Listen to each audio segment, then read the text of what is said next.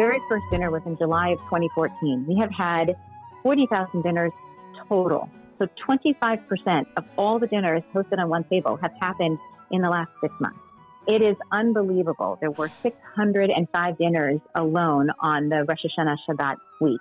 So we know that people are yearning for this connection and resource. Hi, and welcome to The Big Schmear, the podcast celebrating Jewish food, culture, and history. I'm your host, Beth Schenker. It's definitely fall, and I'm fortunate to have a front row seat to all the fall foliage this year. On a personal note, um, we did a crazy thing this summer and managed to relocate from Chicago to Boston to be nearer to our daughter and almost son in law. It felt like exactly the right thing to do in the middle of a pandemic. Why not? Um, we were even able to spend the high holidays together, which was really wonderful. Fall for me means comfort food. And following on the heels of the high holidays, I always like to continue to hold on to that feeling of connectedness if I can. And so I wondered what better way to do that than through food and Shabbat. And so that brings me to our guest for today's episode. I'll be talking with founding executive director Aliza Kline from One Table.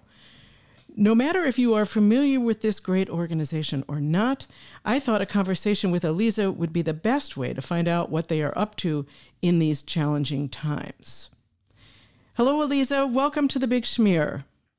Hello. Thank you for having me. Oh, my pleasure. I'm so happy you could join me today so we can spread the word about delicious ways to think about our community. Before we get into the nitty gritty, I wonder if you could just share um, with my listeners briefly the mission and purpose of One Table.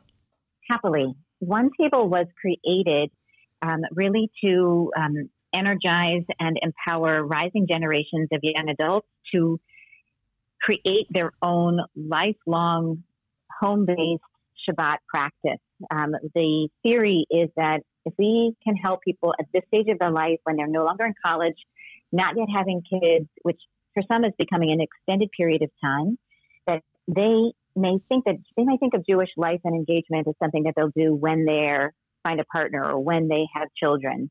But actually they need Jewish connection and rootedness and connection to tradition just as much as anybody at any time in their life, maybe even more. We know from all of the research that Pew and others have done that they are disassociating from, you know, Jewish institutional life at record rates, but that doesn't mean they're not looking for ways to feel connected. So One Table was created to kind of fill that void and empower young adults to become the creators of their own experiences. Because we were founded in 2014, you know, we had all this data from the way Birthright Israel was engaging young adults, and then the sometimes sort of the cliff that they fall off of. They may have interest and energy, but not quite sure what to do next. And we also um, had all this new technology like Airbnb, right, where individuals can open up their homes and invite people in. And the question was, could we leverage this information and also this technology to actually empower young adults to do this themselves, right? For this generation, at this point, it was millennials exclusively uh, who are sort of born between 1981 and 1996. So this population, which at that time was in their 20s to early 30s, use of technology was uh, native, comfortable, and the idea of creating a an event on a website and then inviting people to come and participate and be guests through that platform was very normative, even for a holiday meal or for Shabbat. That was our that was the the design challenge to see if we could actually create something that could grow to scale as quickly as possible. Well, and you you did the right thing. yeah. so, ah, wow, that just brings up so many questions. Was there one thing in particular that that just um, impacted you or lit your light that said, "Yes, ah, this is this is what I have to do"? Yeah, I think that's a great question.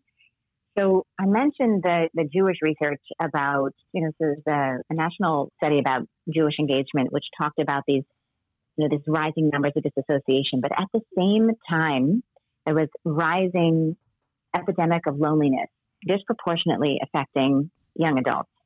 um, and we can certainly assume that Jewish young adults are like all young adults in this category, reporting really the same levels of social isolation as seniors who are, in many cases, homebound. And this is certainly predating um, the pandemic, where we know the acute impact of social isolation. So, that to me was a strong impetus and a kind of urgency to create something to scale as quickly as possible, to normalize the practice of inviting people into your home and or finding other places to go um, so that on Friday night, which is the time of the week where you might be the most aware of being alone or not connected to others, that that should be the moment where you have the most resources to actually find connection. Uh, that was really for me, you know, a galvanizing point, and and for me, also the idea that Jewish tradition and connection could potentially be an antidote to loneliness was a very strong motivator. Gee, so it is so perfect. I mean, it just like all the stars aligned, right? Yeah, yeah.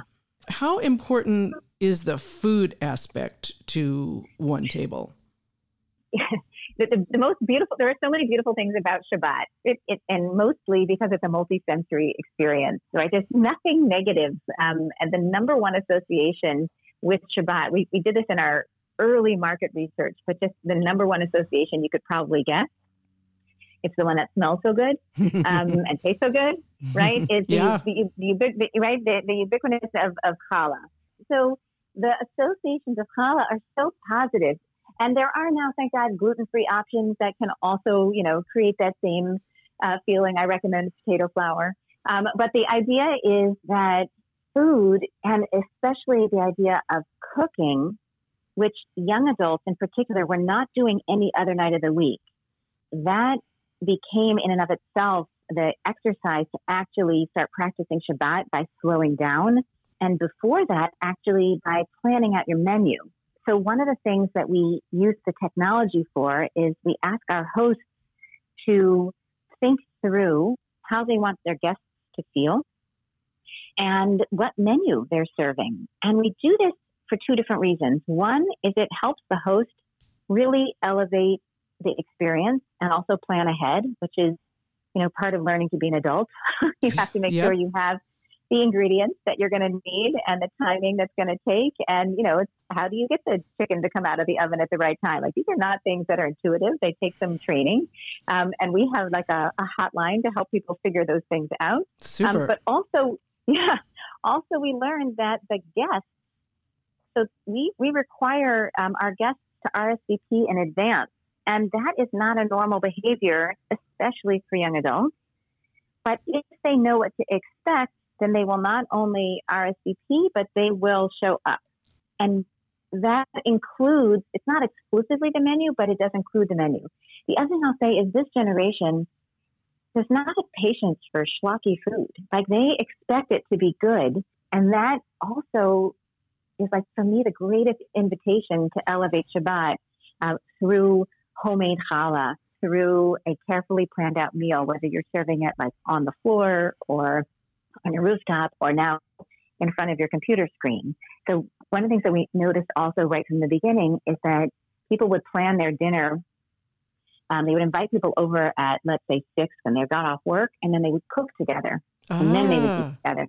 Nice. Which is, as you know, right. It's, you know, like that's just this incredible way to form relationships and also to give everybody something to do, mm-hmm. right? Because if you show up as a guest, how do you feel like you're part of the experience? Obviously, so much of this is pre-pandemic. It feels almost funny telling those stories. I know. Um, but we have seen, as you know, as a result of the pandemic, enormous returning to DIY, right? To home-based cooking and mm-hmm. bread baking and um, and and with Shabbat, it becomes this reminder of what day of the week it is, and yep. also the sweetest stories of people who are living together all the time, working next to each other, and yet desperate to have kind of an elevated moment and punctuation to their week. So we have an example where Marissa and Steve, for example, Marissa invites Steve through one table. You know, Steve is her boyfriend, they live together, but she invites him to dinner and takes the time to plan out the dinner, sets the table, utilizes one table resources to help elevate the experience and changes the way they are talking to each other and eating together and marking Shabbat, which, you know, is again, like it's just a whole new way of us figuring this piece out. I think the breaking bread piece is essential. The other piece I would say is that, you know, we have data about how many people eat by themselves. Uh, you know, 57% of Americans. And again, this is pre-COVID. Right. So it's only going to be so higher then, now.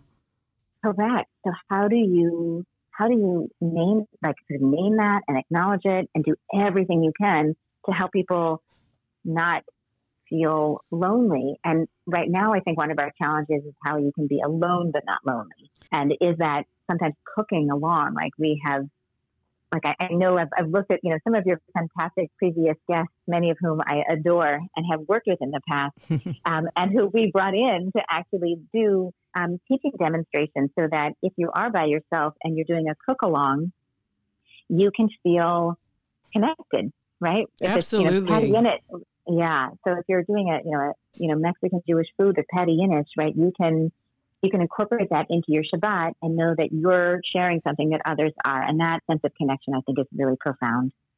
Yeah, and I've I certainly found that to be true personally in the pandemic of cooking a meal with people like Michael Solomonov um, during the yeah. during the Great Big Jewish Food Fest, or personally, we arranged to do a family kind of cooking lesson with Leah uh, Leah Koenig, and it was just great. I mean, it, it yeah. It's yeah, you might be in your house by yourself, but suddenly you're not.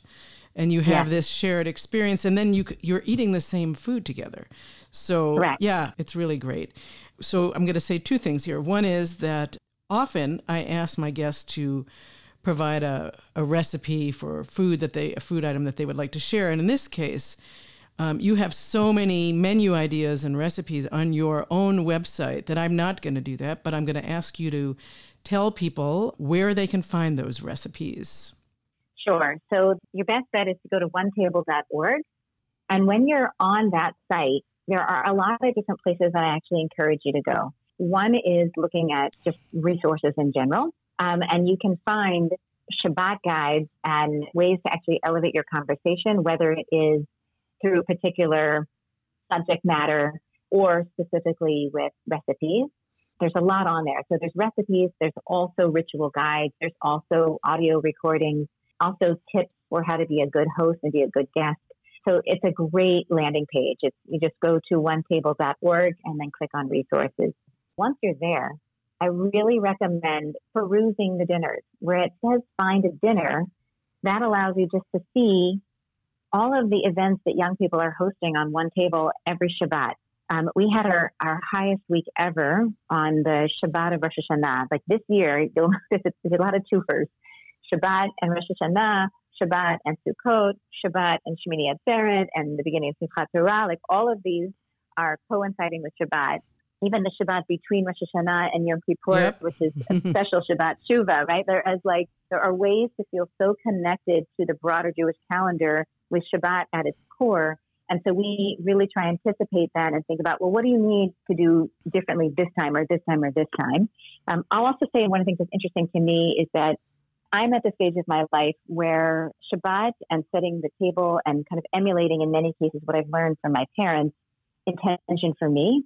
I get bored easily, so I tend to vary the menu, but I also make certain things every single week because of how important that is to my children, like my roasted Shabbat potatoes. There's, that's what we call them, and there's simply but there's not roasted potatoes on the table. Like that's a, it's not Shabbat. Correct. But for my but for one table users, it's really not the same.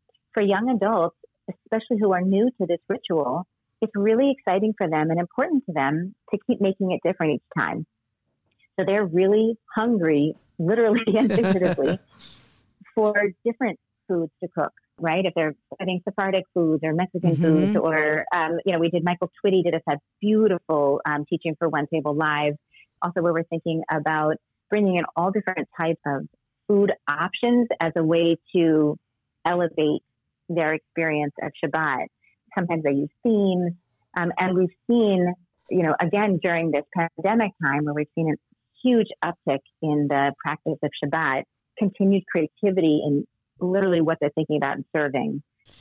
I was just going to say that one of the things that's great about this that maybe people have figured out now that we've been in this life for way too many months.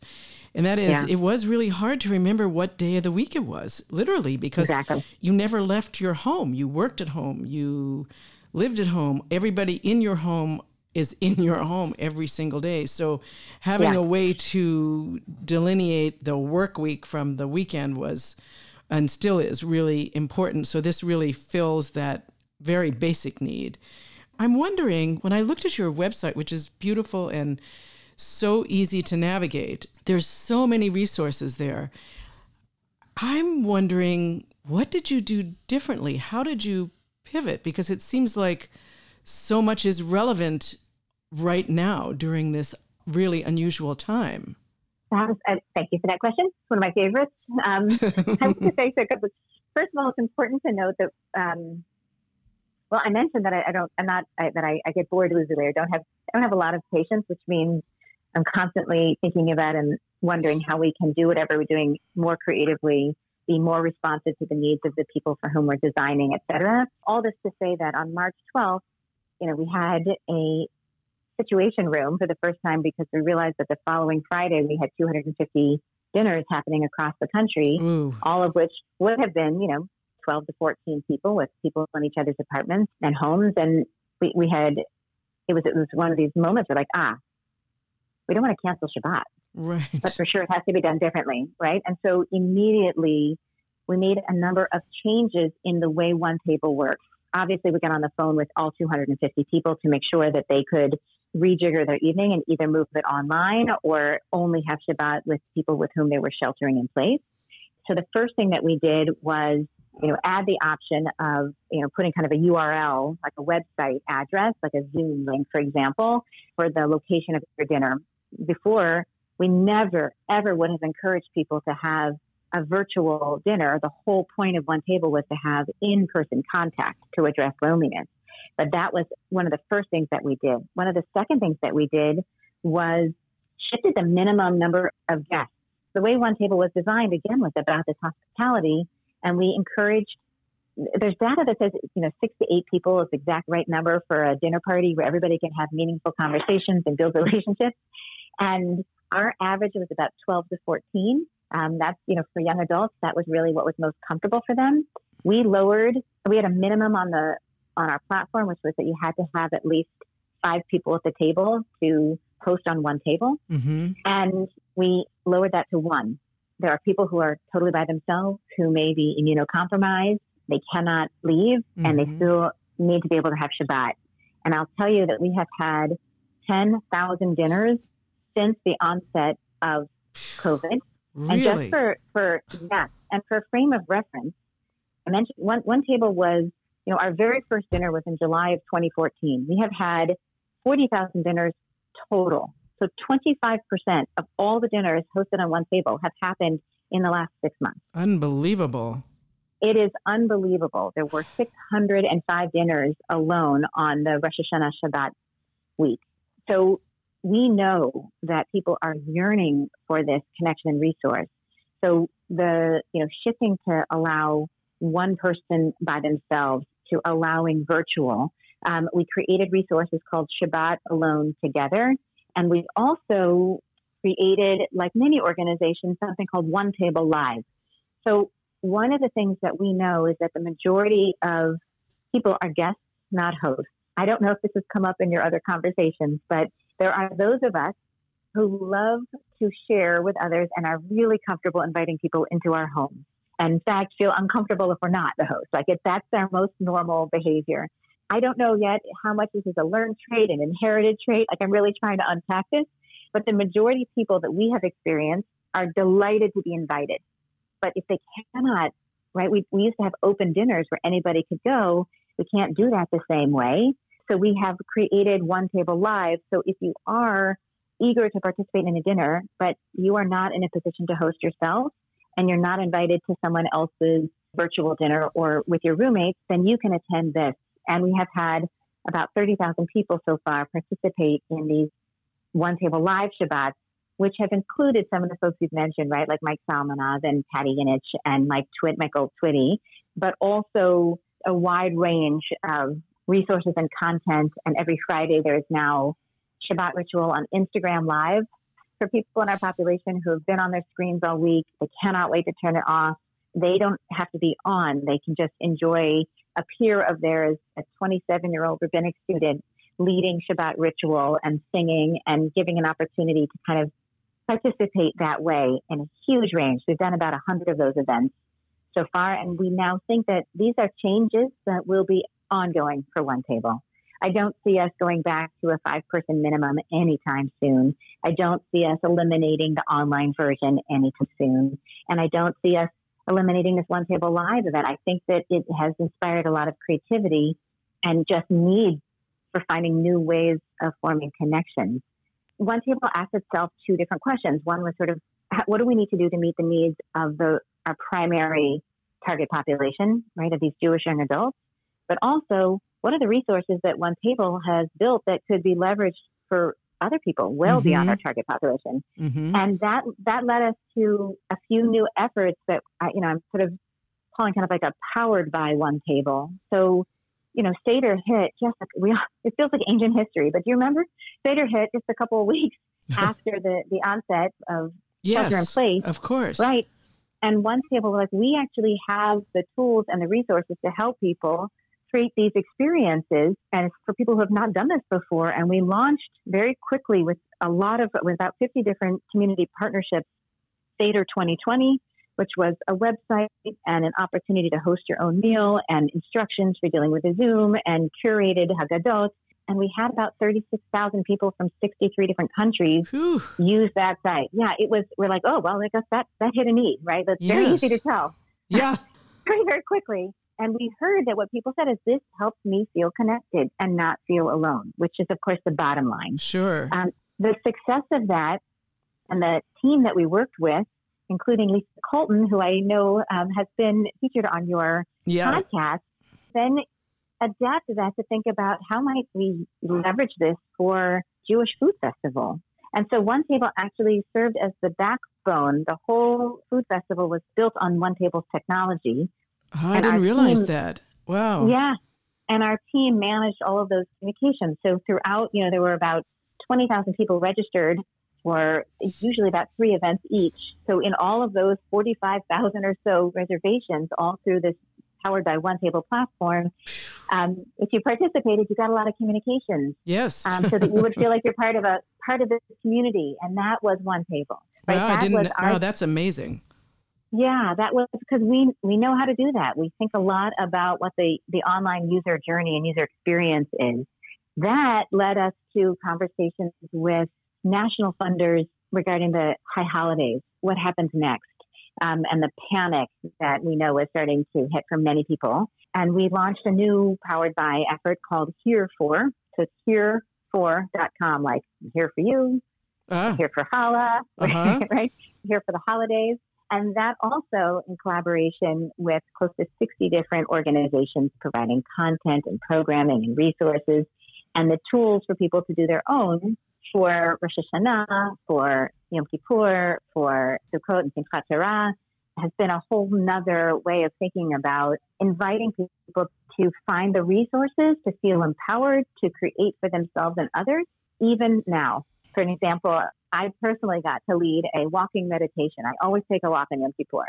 And I wasn't sure where I was going to be or who I was going to be with, but I wanted to be able to do a walk and I posted this event and I had people from Colorado and Florida and New York join me and I led a, you know, kind of an intention for a walking meditation and we all got to share the experience, you know, which was a really, you know, I, you know, I also stream services, but this was something that I got to really do and lead in a way that resonated for me and for others, which was again the design. Mm-hmm. And the the last one is thinking about what other populations really need this kind of support. And campuses right now are what the talk to talk about a place of just total change constantly. Our students on, are they off? Our campus, how is oh, campus yeah. happening? And so we are in, in partnership with Hillel adapting the one table technology on five different campuses to see if that can actually help them support their students when the students cannot come into the Hillel building. And I will tell you happily that after the first few weeks of this partnership, not only have there been many hundreds of events, but they are primarily food related. there right. are people who are right. And these are like college students learning to cook. So I think there's really something to this model of, you know, it, it is to me any blessing that we can find in this difficult time. I think one of them is this reassurance that you have the skills, the ability, the intention, like you bet, can create a meaningful Jewish experience for yourself and for your beloved. Mm-hmm. And of course, we can learn from our rabbis and our teachers and our congregations. Those are great resources. But if we can't go into those buildings, we can still create meaningful experiences. I will tell you, I was talking to a young woman named Ariella who always goes home for Yom Kippur, right? She's, she's in her sure. late 20s. She's recently married and mom, you know, has a, has a set menu. And this year, for the first time, instead of being in the kitchen and helping her mom, she was in her own kitchen in her apartment in Brooklyn, and she prepared all those same meals. And she did a lot of it on the phone with her mom and felt very connected, but also very proud of her ability to actually do it herself. The meal on her own. Yep. Yeah, exactly. Exactly. Wow. Just uh, amazing stuff. I'm, I'm wondering, you, you hit on this just briefly uh, when we were talking about resources, and I wondered what kind of resources does one table have? You have you have a real staff. Um, you have yeah. a real staff here in Boston, but you have staff in a lot of major cities and and some right. not so major cities. And then you have all these people who before the pandemic were preparing foods in their own home and so you were providing resources to those folks. So tell me a little bit about that. Sure. So right, there are you know, about um, 30 full-time staff at one table. We have grown, you know, as, as far as a, as a startup organization. Again, we're so young. It's hard to remember how young we are in the context of, you know, that we're now serving, you know, somewhere between 60 and 100,000 people a year.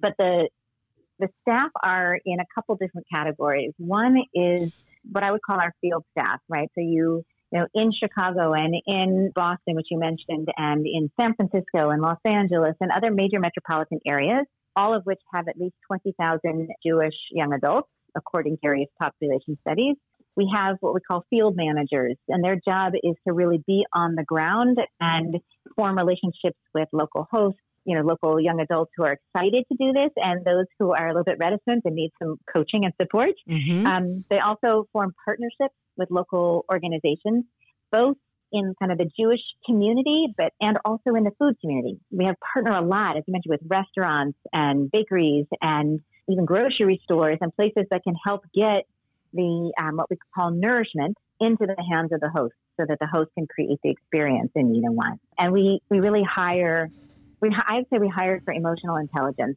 You gotta, you gotta love hospitality. It's our core value.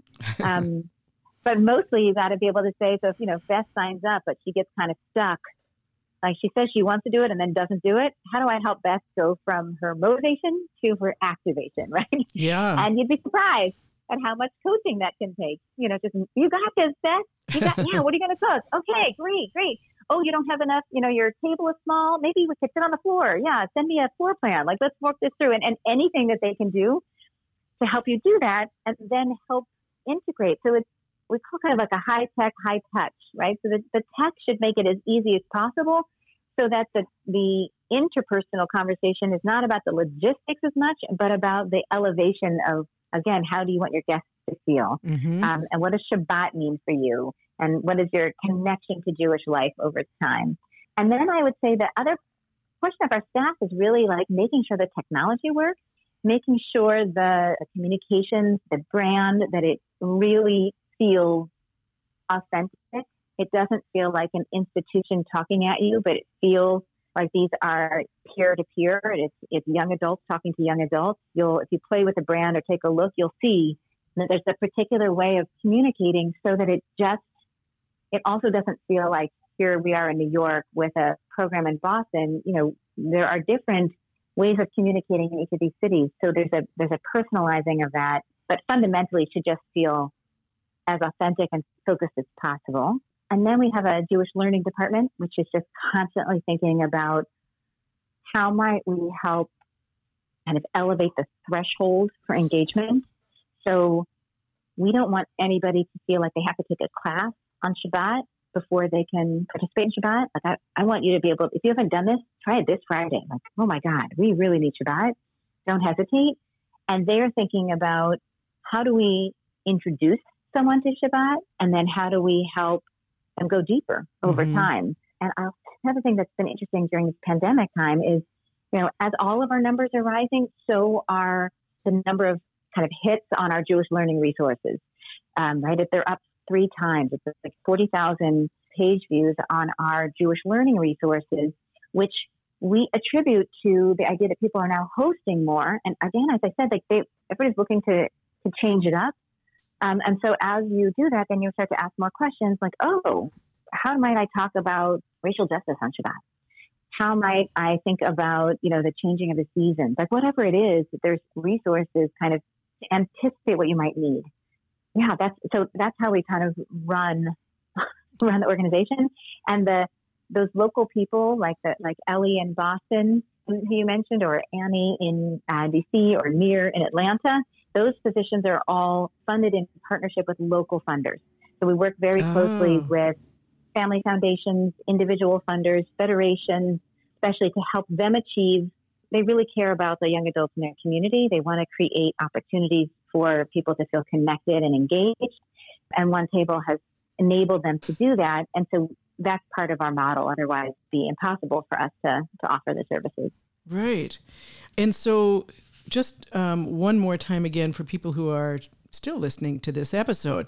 If people want to find resources that you're providing, One Table is providing, or if they're interested in getting involved in a deeper way uh, in their own community, what's the best way for them to reach out to One Table? So I would encourage people to go to onetable.org.